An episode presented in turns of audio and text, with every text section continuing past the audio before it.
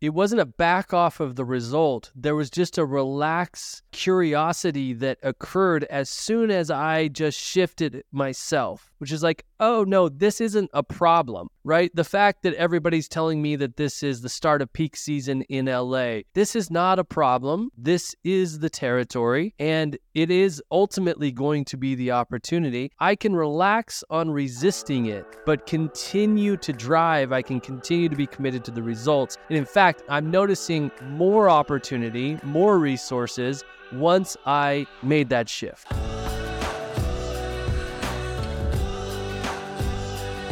Hello, my friends. My name is Chad, and this is the Naked Leadership Podcast high stakes conversations for relentless company founders. My co host and I have over six decades of combined experience in leadership coaching, and this podcast is where we explore it all. There's no conversation too risky. This week, we're mixing things up. You know, we asked for feedback on the podcast, and some really generous souls gave us some feedback to let us know that the episodes that are most appreciated on the podcasts are the ones where we dig into our personal lives, things that are happening currently for us, meaning me, Dan, and Adrian, talking about experiences that we're having with our clients, and also giving our take, interpretation, or opinion on things that are going on in the world currently. So, what we're doing is we're shifting the format of the podcast. Instead of coming to it with one topic in mind, each one of us are coming to the conversation with our own topic, putting it out for the group, and we discuss. So each conversation, each podcast episode will have three separate conversations, not separate conversations, but you get it, three distinct conversations about the topic that each one of us brings to it. It was fun to start doing it this way. I was really excited to see and hear what Dan and Adrian brought to the table. I was excited to bring my own topic and, of course, get their perspective on things that are going to help me. It's a little bit selfish format, but it was such a great experience. I can't wait for you to listen. In this episode, Dan talks about community and relays a story about something sketchy that happened in his own community and how they came together. And Adrian shares about some lightheartedness and uh, some experiences with his kids that I can't wait. Uh, there's a lot of nostalgia in his conversation, and uh, can't wait to, for you to hear that one. And then finally, I talk about the experience between push and pull, and when we're pushing things and trying to make things fit where they don't. I hope you enjoy this new format, this conversation, and uh, that you learn some from it, that you get some giggles from it, that draws us closer through this experience. So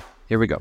Gentlemen, gentlemen, what is up? Dan, Adrian, it's good to be with What's you. up? Hey, hey, hey. Good to be here. Hey, Adrian, I noticed your last name. You you spelt it phonically. Yeah, because you idiots always fuck it up. It's We spelled. Kohler, pronounced Kaler. Oh, I offended him. It's a, He dropped off. froze. Well, yeah, is. take that. Take that. He's out of here. Take that. Yes, I, I, you know, I, uh, you, you guys always fuck it up. That's so I got to start spelling it out. That's because you pronounce it wrong. Thank you. I know I'm not real German. I'm not real German. I'm, I'm partially. I'm German at times. Isha, Yes. Isha did ask, how come he says Kayla when it's Kula? Kula. I know. Kula. I know because I'm not because I left the motherland a long time ago. Isha. before you were born. That's right. You left there before you were born. Well, so for those of you that can't see, he spelt it K A Y dash L E R. Yeah. Kaler. Kaler. It's the real Midwestern way of saying Howdy. Kohler. Yeah. Yeah, I, Yeah. when I'm on a podcast or something, I'll say it's it's Adrian Kaler like James Taylor. And they're like, oh, I was. Gonna, they always say I was gonna ask, but they never ask.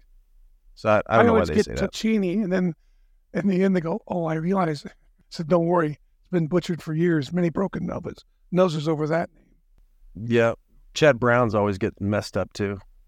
Always. Always. It's a it's a mess. For me to keep that name straight, that's the it's a disaster. Well, I'm excited to be with you. Um, you know, we have been in a conversation uh, about this podcast. We've included the audience in this conversation we've been having about this podcast for a little while now. And you know what we've done up until now, I think what we've we've if you include the cliff notes and some of the other episodes that we've done, I think we're well above 130 episodes on this podcast. And um, we've been in a conversation internally and also on this podcast about how do we freshen it up? How do we make it something that people want to con- that it's continue to continually to be useful for people that they are excited to tune in uh, looking forward to the next episode and that it's helpful. And um, so we've been experimenting with different ideas, and we've come to one that definitely feels like an experiment. There's a there's a little bit of a um, there's a little bit of excitement in my belly around changing this format. Um, but basically, what we've what we've decided to do is come to these conversations in a much looser manner, rather than having a specific topic that we're all addressing. Uh, coming, each one of us coming to these conversations with something that we want to talk about. Maybe it's something that each of, that that we want to have feedback from the other two on, or something that a topic or a principle that we've been contemplating or journaling on, or maybe it's an experience that we've had with a client or a family member ourselves. You know, with the feedback from you, the listener, around the the episodes where we talk about what's going on for us currently, like uh, the one recently where you guys were so gracious to dedicate an entire conversation, an episode to me processing the passing of my father that I got a lot of really great feed. When I say great feedback, that got a lot of affirming feedback that this that it was valuable to people.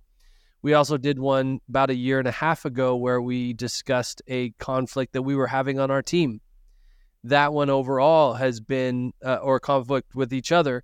That one overall has been a very uh, affirming, has, has brought in a lot of affirming feedback. So my thought was, well, why don't we do more of that? Why don't we actually talk about what's going on for us, our clients, what's current, what are we what are we thinking about? This can be anything from current events, what's in the news, um, to what's what's going on in in in behind the doors of our own home. So I'm excited about this, and uh, I'm going to use it as an opportunity, as a tool to have your brains on things that I'm thinking about which I I mean that's let's face it I've I've set the topics up until now so that's it's all been my uh that's been my scheme You've been anyway. running the show from the beginning.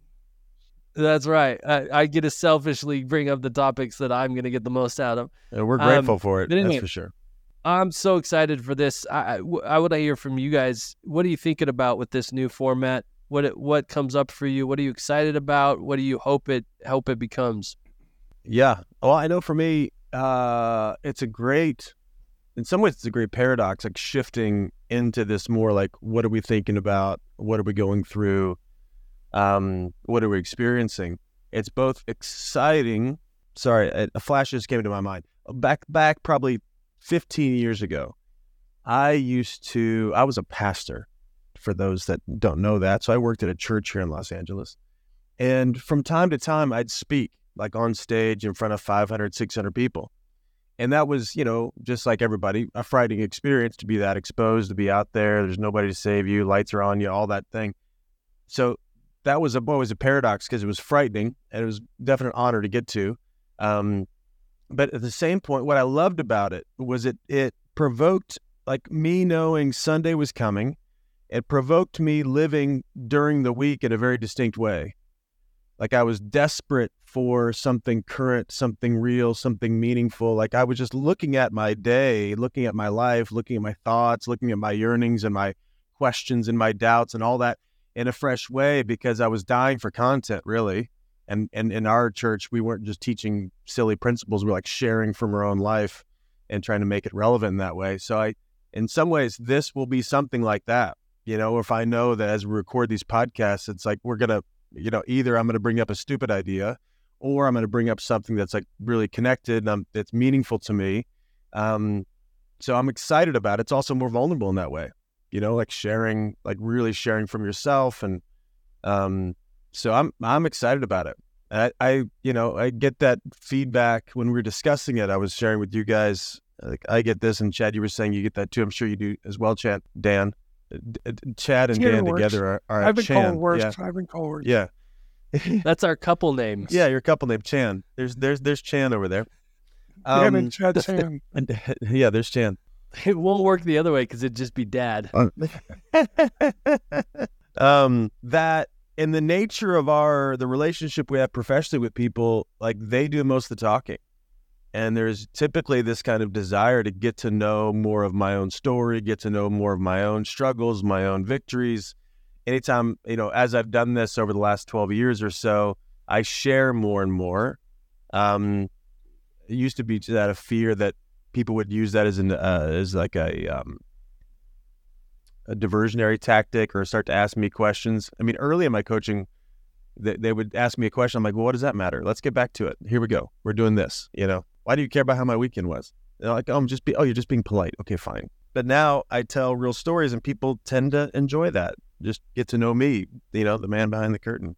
So anyway, I'm I'm excited too, and I think for those listening, would always love to hear your thoughts and your questions and interests, um, even from our own lives. I know you if you if you've been around either Chan or around the Chans over here, if you've been around these guys, um, they're very fascinating guys. So ask your ask your questions and put put us on the hot seat too. That'd be fun.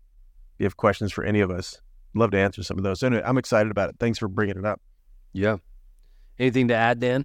No, I'm ditto. I there's a lot I draw from in my personal life that I bring to the work. So it's it's a it's an opportunity to kind of share and open up and get perspective from you two and from the listeners, which would be very helpful. Always is. That's what I love about training because it's a two way conversation, and I'm usually at, as at stake as the as the participant I'm working with our client, and if I'm really on doing my job. So I like this.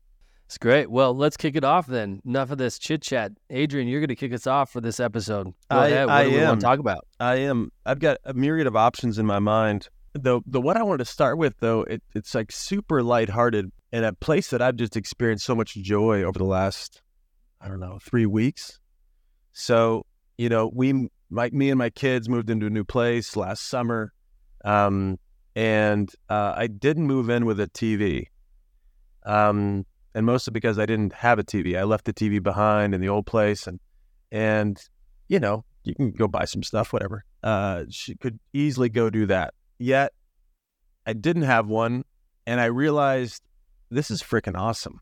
It's great not to have a TV um, because it just generated all this open space where the assumption was we're going to do something together. We're not going to like sit and look at something together. We're going to look at you know a theme over the last few months of my kids is faces, not screens. Faces, not screens, of where we're going to give our attention to. And so we've been playing so many more games, and I love games anyway.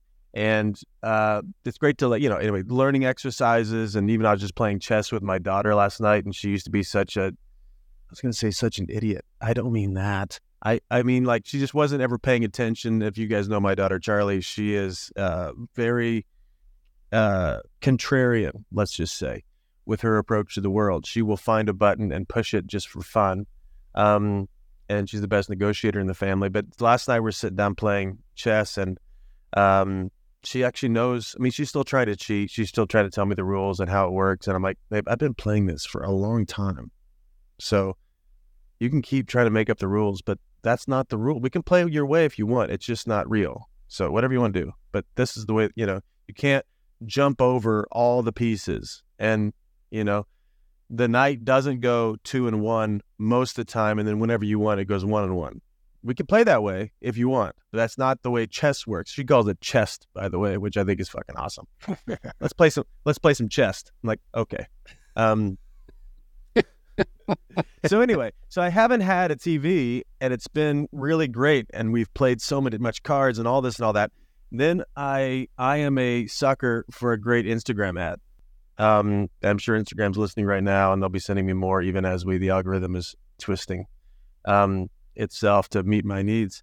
But I bought a projector um, be- because we get big open wall, and so we can have these special like movie nights, um, which the kids love, of course, and they have gone along with me. I've been saying, "Hey, let's watch some movies from my youth." So we've been rocking and rolling, and so we started with uh, Rocky, Rocky one, and then worked all the way through all eight Rockies, including the last three, which are Creeds, and just knocked them out and loved them. And the, uh, you know, my favorite thing Charlie says all the time now is, "You're a bum." You know, just like you old don't Mick. want to know. I want to know. how- I see how You don't want to know. I want to know. it's she's so awesome. Um, and we just now started the Karate Kid series. We're deciding we're in this moment of time. Are we going to watch the next Karate Kid, which is with uh, what was her name? That one. The You're not talking about- Million Dollar Baby Girl. Oh, the actor. I don't know. Yeah, that I one. only know the one with Will Smith's kid, Willow Smith. Oh, we or no, no, no. Willow's his daughter, but uh, Yeah, Jaden. yeah. Jaden. Yeah, Jaden Smith. Yep. yeah. But we, we decided not. To, we just did Brock, uh, Karate Kid one, two, and three. Yeah. Um, Which three is weird, and they, you know, they, I mean, two is the best in my opinion. Um, and we just, and then we, then we just started watching Goonies, and I love it. You know, it's fun just to sit there and watch, like all, like listening to my kids laugh, like when when Chunk does the truffle shuffle, and my son just dies laughing. Yeah, I just I remember like loving. I mean, I know Goonies like every line from that movie, and and then you can gauge where their little brains are, what jokes they get, what jokes they don't get. Um, you know, Charlie can be scared of some movies, but she's not scared so far of the uh, when when when Sloth came out and was like groaning in the beginning, you know, down in the basement, you know, um, when we first got to see Sloth, and she's like closing her eyes and, and shutting her ears, like walking into the other room, like that's too scary for me, you know. And I just said he's he's a good guy. He's going to be friends with Chunk at the end. Just just keep watching. So that's just one of the as you as you were thinking about like what's going on in my own life, like that sharing of my own memories and my own experiences and kind of reliving them again with my kids. That's been like such a joy. I'm sure you guys have done that a lot with your kids. Just as a dad, like just dig it, dig it. I know yeah, they're, it's they're, a they're- blast. yeah, they're getting to know me at the same time, and I'm getting to know them. And this, this, the Goonies, for example, is just kind of the external object by which we get to see each other and relate to each other and share things. And now we have like inside jokes um, all the time. Scott will say to me all the time, "Hit the one in the middle," you know, from Rocky. you know, he's like, "I see, I see, I see three. He's like, "Yeah, hit the one in the middle," which I think is another famous what Mick line. one of my favorite one of my favorite lines when I'm with my family or when I'm just you know with friends or whatever and I do something stupid and nobody I don't get the reaction that I that I want one of my lines is are you not entertained and finally we watched finally my kids are old enough to watch that movie Gladiator and and well Milo's not but the the girls are old enough and we watched that together and now they get that joke Yeah. they get that line Yeah, right? And it makes contextual sense to them. Yeah, and just sharing that experience like the first time I saw that movie my life changed. Yeah, like it moved me. Yes, in his commitment in his you know of what he saw as possible with his nothing to lose but also everything to gain and yeah, I'm right there with you man some of these things are unlocking new conversations that uh, are really meaningful Last of the Mohicans did that for me with my son as well. My, you know, I will find you, right? And he jumps into that waterfall. I was like, Oh. that's how that's how I felt about my mom. That's how I felt about my wife. I, was, I will find you. I w- I'm going to go through whatever it takes. The scene of them running up that mountain and trying to get back to them it was killer, literally. Yeah, yeah. My my kids, there's lots of things I say that are from old movies that nobody seems to know um, what I'm saying. But with my children all the time, even just from the Gladiator, when he when they first when they first like there was like six gladiators in the ring and they let out all of these enemies i think some lions are on chains as well and just he turns to he turns to his crew of of you know gladiators and he says stay together i always say i say that to my kids like anytime we're somewhere like anywhere like at the mall like you know walking down the street stay together you know and it's like i don't know. I'm always doing Yeah. this at some point hopefully we'll watch they'll be like dad you've been saying that. Yes i've been saying that forever. Yes. yeah. This is true. It's really a moment of vindication right? Because up until then my kids just thought I was a crazy lunatic Yeah. and now they're like oh I know why that line stuck with you. Yeah. It, it makes me think it makes me think about culture setting and what's up, what are the like what are the to- the tools that we use to relate and set culture because that's ultimately what we're doing as a family. Like how do I share these moments that have been so transformational to me? How do I integrate them into a culture in a way that they can be a touch point or a flagship, something we can plant and say. Maybe it's a, a line or a, a verbal, a, a visual cue or something. It's interesting that those things can become marks for the culture. And I find, especially when it comes to when it comes to humor, you know, if you've got like some kind of like word or joke that's like, it might not even be funny anymore, but it represents humor um, and it's just like an intense moment, like something you might say that just kind of releases the moment and reminds us that, like, you know, all the, all the, you know, uh, high emotions that are running now, let's just chill out for a second. So good. So good. And I'm sure a lot of these movies, as I keep walking through them, we'll see how much, how long they entertain me uh, and my choice of movies. But I've got so many I can't wait to watch. I got, again. I got two for you if you're not Tell me. Them. Tell me. Cinema Paradiso, which is I love it because it reminds me of my childhood. It's about a kid who grew up in a projection booth. That's which cool. is where I grew up. I grew up in a projection booth, and during World War II, and it's just and how much the the village came together around the cinema. And the other one is the Life and Times of Judge Roy Bean by Sam Houston. Uh, Paul Newman.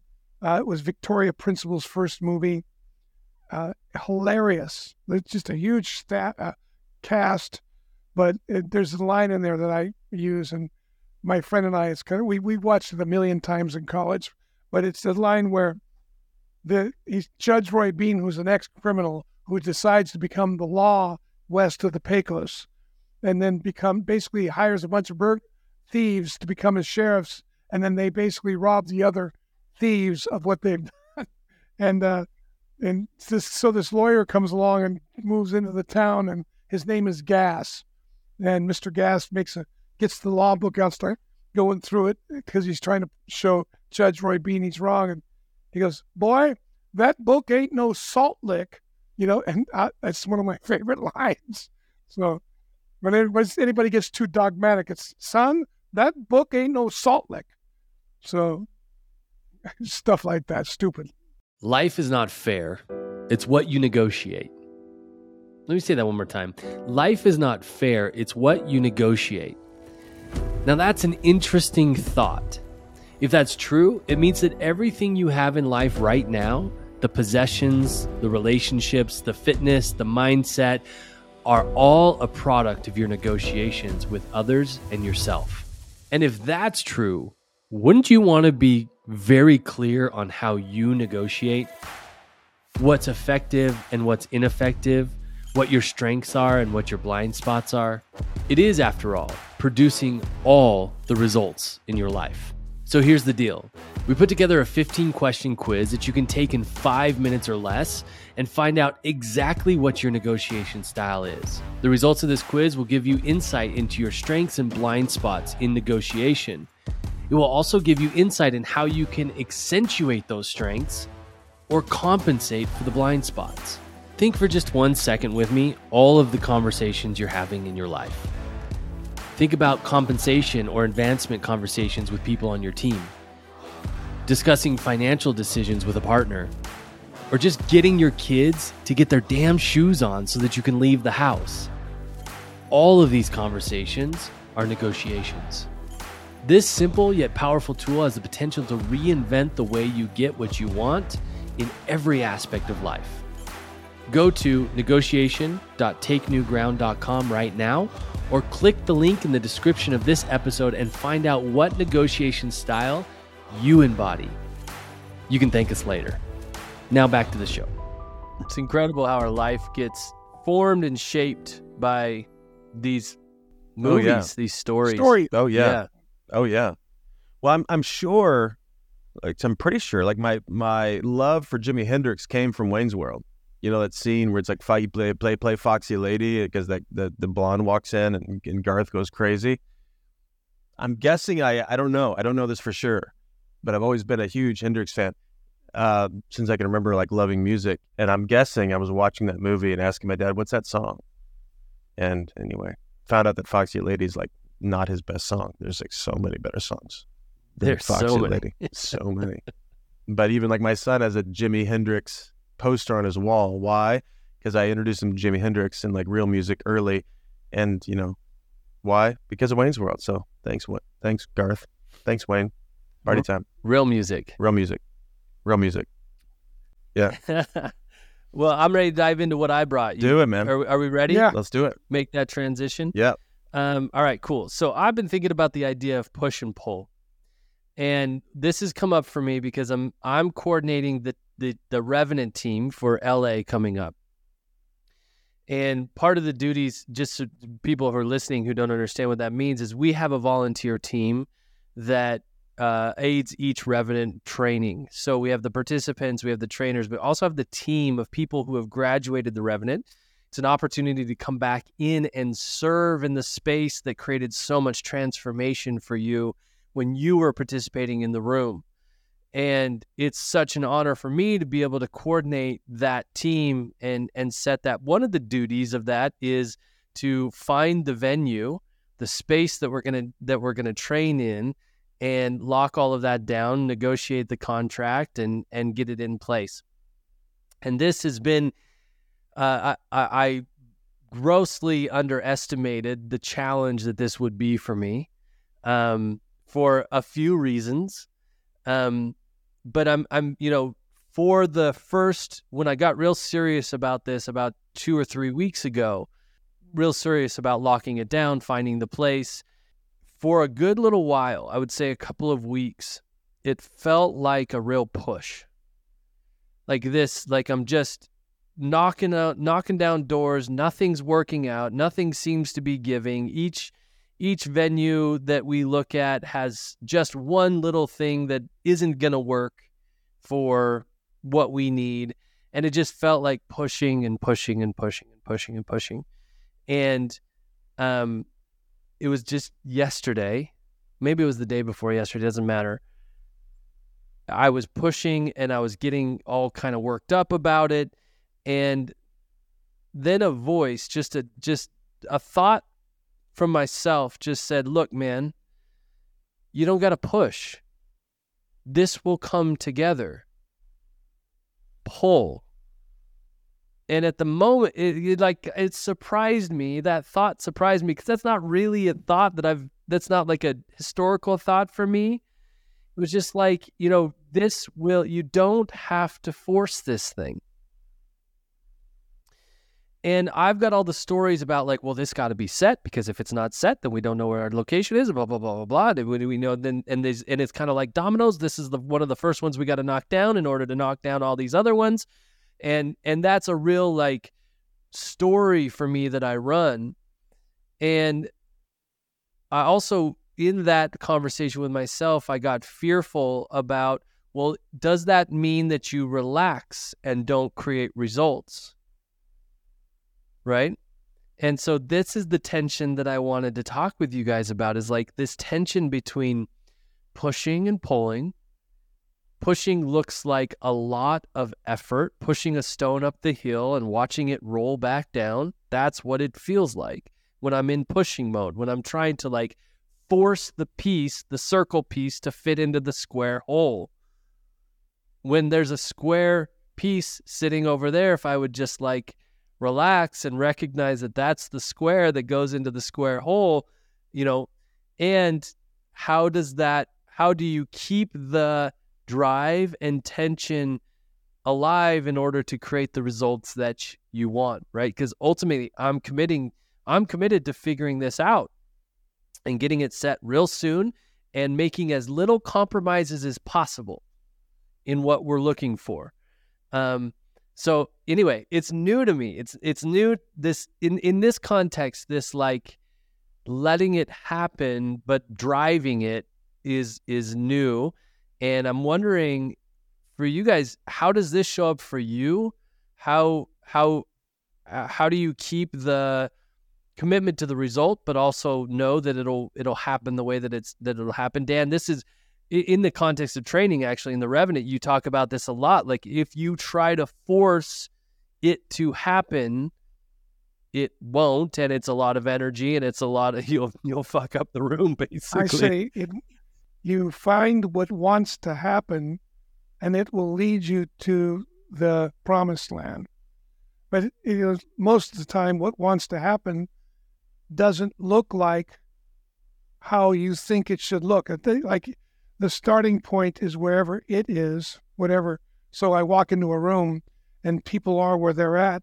And if I can't be with where they're at, I'll never get to where I'm committed to being with them as a, as a person.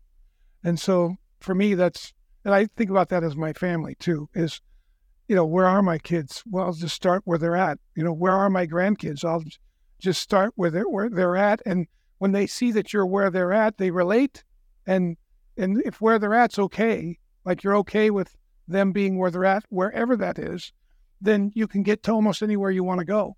And they're actually very open to, they want to know what I think. They want to know how I can contribute. They, they seek it out. And, but the key is first meeting them where they're at. And that takes, they got to get off your judgments. You got to get off where you think they should be. You got to get off where you want them to be.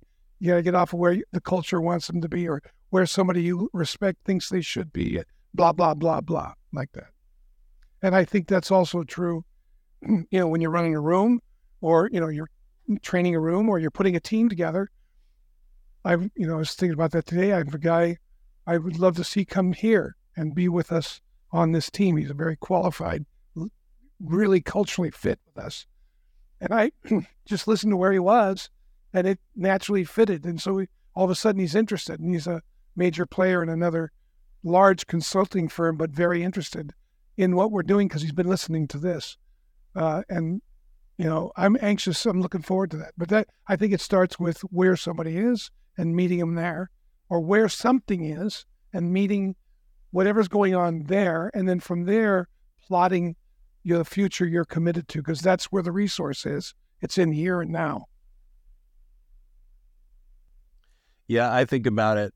Um, at least the, the, thoughts that come to mind with it are I'll say it sometimes I'll say this phrase to my clients like you know if there there's no next until there's a now which is kind of a cheesy way of talking about it but usually what's necessary to have any kind of sense of generating something new if we're not where we are and if we haven't adopted appreciated the current reality then even any notions of the future are just fantasy anyway um, so, but I'll say to them sometimes, I'll say, current reality is where we must start. It's not, I mean, sometimes it's not the end of the story, but it's it's where the story must begin. Like, where are you right now? And even in this context with this, is like, yes, we've got a lot of specific wants and needs to make this room work.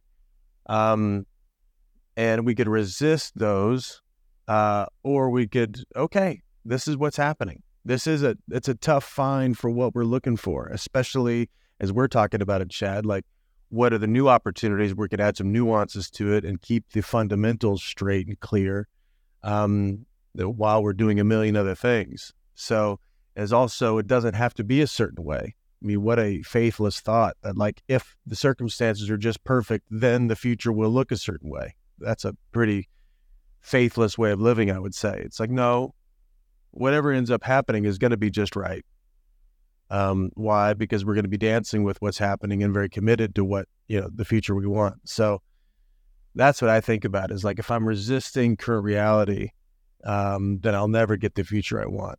To to your point, Dan. But if I'll adopt current reality as the only real starting point, then I've got a shot.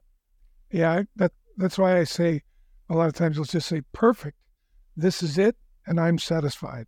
You know, I use it on the golf course a lot. This is exactly where we're supposed to be. I'm so glad we're here. I'm satisfied with this, and now I can move from here to what's next. Yeah.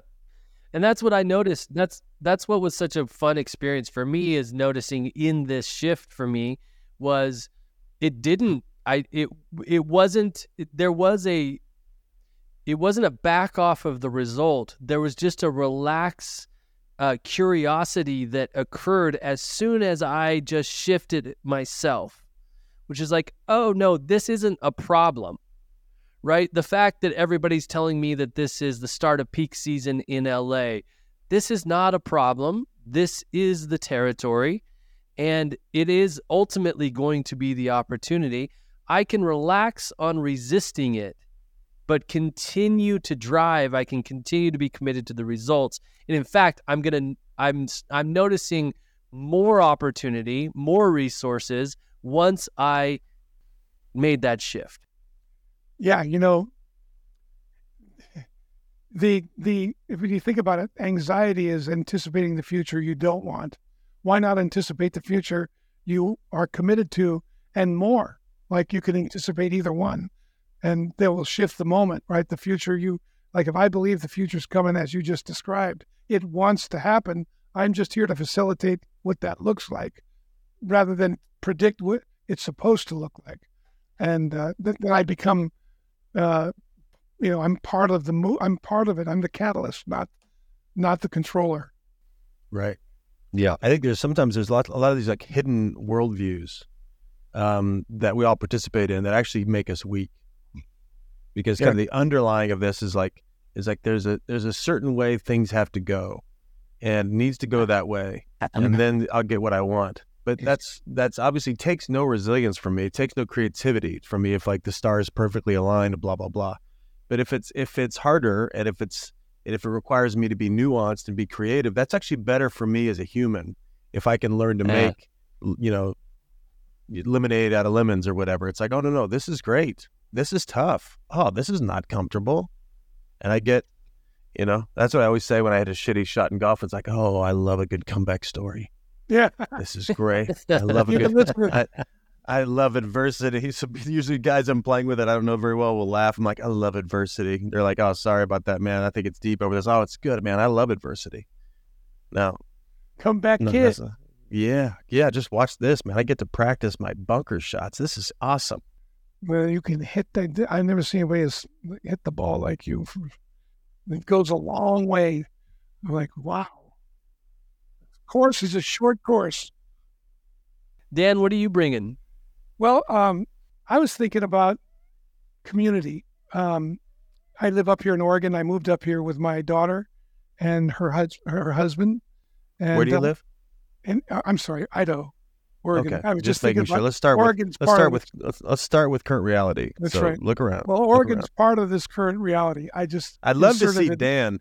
That's a unique type of prison. Uh, that'd be a funny reality show. Put Dan in Portland and watch what happens. Oh, that would be a blast. but I, I was thinking, I grew, I moved up here three years ago because my, I, my daughter's in-laws were planning to move up here, and her brother-in-law moved up here the year before, and so I, I wanted to move up, but I didn't want to leave my family. So now half my family's, you know, my son's in the in the Bay Area, but my daughter's moving up here, or and she didn't know if she wanted to, and I got excited about the possibility and talked to her, and then she got excited. Well, they move up, and you know, her brother-in-law Ryan is a real community-oriented guy, and in California, he's a big, he's a he moves dirt. He has a big equipment operator, and you know, he'd take his equipment out when they had the fires, and he would just volunteer. And you know, he has a, a couple of large, you know, D5 uh, uh, bull, bulldozers and big excavators. He moves just major product projects, and he would he would get involved with fighting the fires and go out and volunteer his time, cut paths, the whole deal. And he moves up to Idaho, and he does the same thing here. He helps his neighbors. He cuts the roads into his property. He goes down and, voluntarily will snow plow people's driveways. You know, just a great guy. And his wife's father moved up here, and his and his wife, Pat, his father moved up with Linda. We moved up a year after Ryan did, and Pat and Linda moved up about the same time.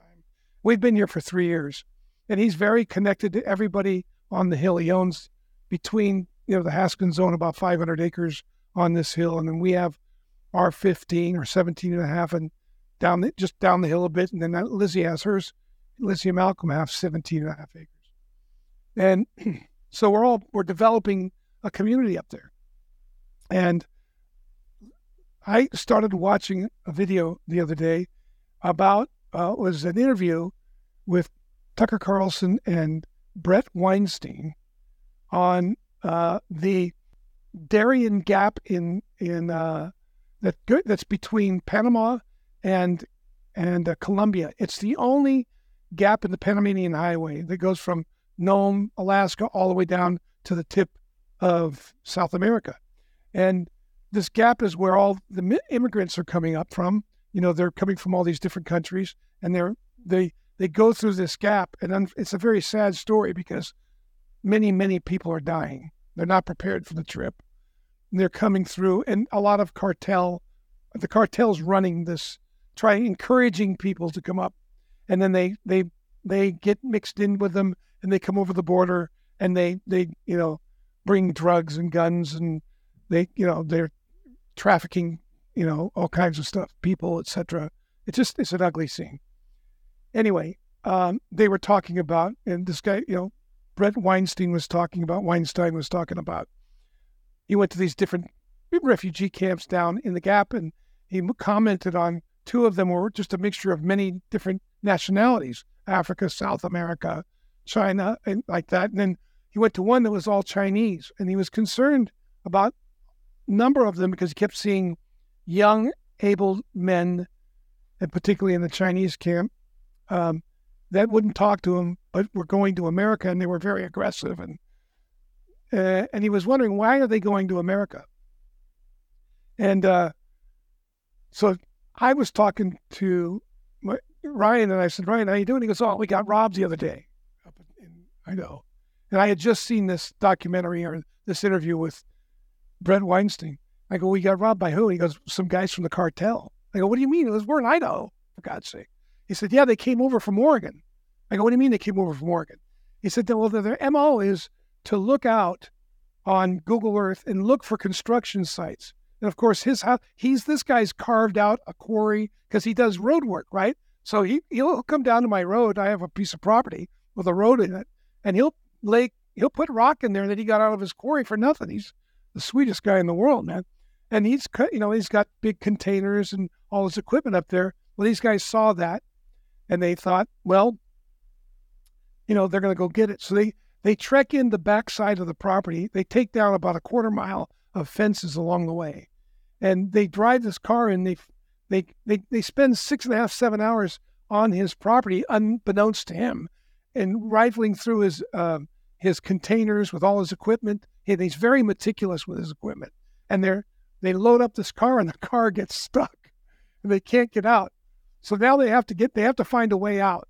So they they go. His wife is a race car driver, and she's really good. She took first place two years ago and second place up here in this county, uh, racing dirt track on with her car. Anyway, the car has got no battery in it, and it's out of gas, and it's sitting on his property. He has a track on his property. So these guys climb into his car. They take a battery from some other vehicle, put it in the car, and then they siphon gas from all their motorcycles and other vehicles, fill it up as best they can, and take off in that car, leaving their car in the in a very remote part of the property full of eh, of Ryan's all of his gear. They're going to go fence it, right? So Ryan discovers this because his dad comes to him and says, "Hey, man, I was just down." His dad had wandered down to pick up some equipment in his quarry where he keeps containers, and he found a couple of chainsaws out in the snow, which is not like Ryan or any of his workers. So he told Ryan, Ryan goes, That's odd. He goes down there after his dad tells him, and the chainsaws are gone, but all the doors are open. And he realized his dad was down there while these guys were down there, but they hid or were away from it. And so he finds the car full of stuff and he, he goes, Oh my God, these guys are robbing me and they're coming back. So he calls the sheriff's department, and the sheriff's department says, There's not much we can do. Or really, we don't know if they're coming back when. You're going to have to take care of it. So he prepared, and he's got a wife and three kids, little kids. So he, you know, he's he's loaded up. Wait, you know, he's got guns, and he's like nervous about who are these guys and what are they doing. And these guys drive up his driveway in a car, five of them, and he stops them by gunpoint and says, "Who are you and what are you doing up here?" He "Well, we're looking for a job." I go, "Well, it ain't up here. Yeah, we're lost. How do we get out of here?" And he holds them there for about five minutes and then they just take off. They do a U turn. Of course, he's a very disciplined guy. So, of course, he's not going to shoot at them because not sure if they're the guys and he doesn't want to start any trouble. So, the minute they drive off, he calls down the hill to his father in law, who's got property on the way down, and other neighbors that he knows and has helped. and they cut the property off at a certain point. These guys go get lost, and, and it causes enough time for the police to get there and capture these guys.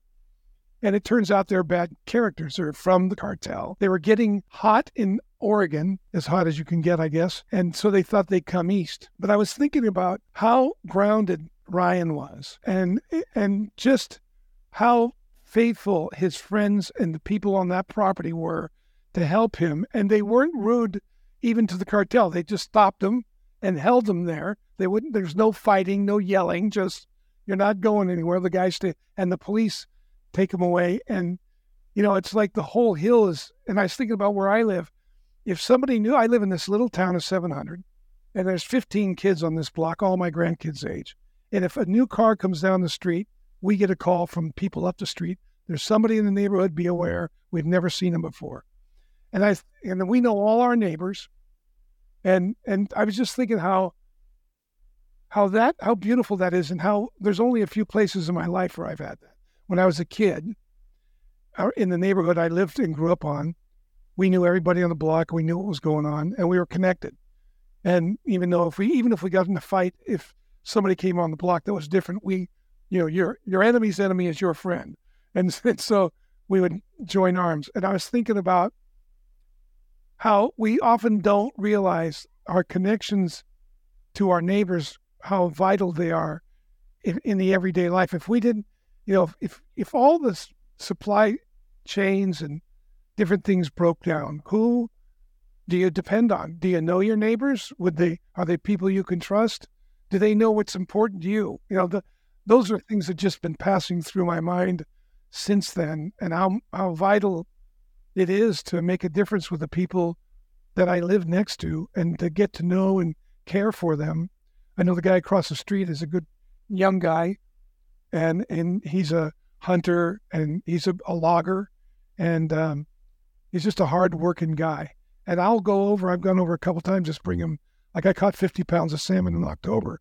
And I brought a couple pounds of salmon to him, fillets for he and his, his girlfriend and and his his daughter and and he really appreciated it. And I notice when I go, uh, I was told that he keeps an eye out on things. Like he watches if we're not home, he watches the neighborhood and he watches over the house, which which is the kind of um, community I, I would love to have. That's how I feel with you guys, right? You got my back. And I was thinking, well, whose back do I have here? And how can I continue to reach out that way? And how important that is, how meaningful it is, and what it means to my grandkids in the next generation. And they know all the kids. I know all the kids in the block. I know the ups and the downs. I know where the fort is. I know what the problems with the fort is. You know, you know, and and I, and uh, they're always talking about Papa. You know, Papa will come over here and help us. You know, Eileen was out there playing with them the other day. You know, in the fort, and the fort changes with with the seasons. Snow has a little snow, you know. They're making in the igloo, you know, that kind of stuff. But but that's the kind of you know, it's that kind of involvement. And I, I just I thought to myself, I'm really blessed because I in California when I lived there, I didn't make an effort like I did here, and the, my neighbors didn't make an effort. These people around me made an effort to do that, and I have made an effort. It's just vital. That's great. Now I, you know, so I live in West Hollywood, which is you know the, the land of the crazies, really, and uh, you know, there's a neighbor of mine that has made has made such an effort, and I like knowing my neighbors. I mean, I grew up in small town Illinois, so so I know everybody on my block, and which didn't take much work, and they'd lived there a long time, and so part of that was easy. But when you move into a new neighborhood, you have kind of got this crossroads: Am I going to be anonymous or am I going to be friendly? you know, and you you kind of make that call. And there's this Italian dude next to me, Vito is his name, and he's so he's he's an interesting cat. He's a really interesting cat, Vito.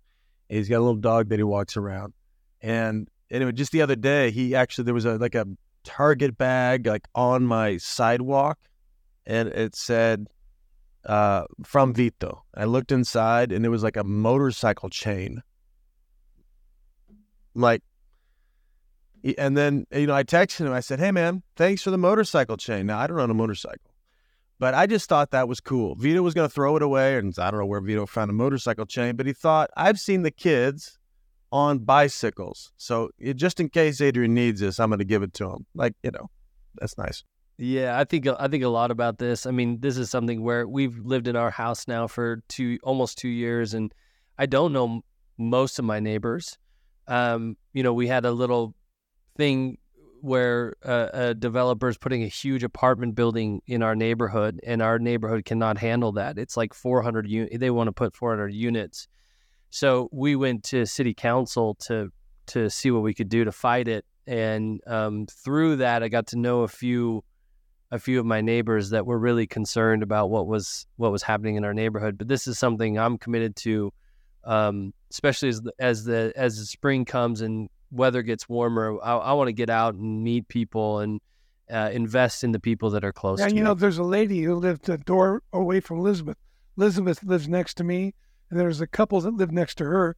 Great couple. They're also her, her husband was a logger, and she's she did would help at uh, at the store that my daughter's sister-in-law opened in in this little town.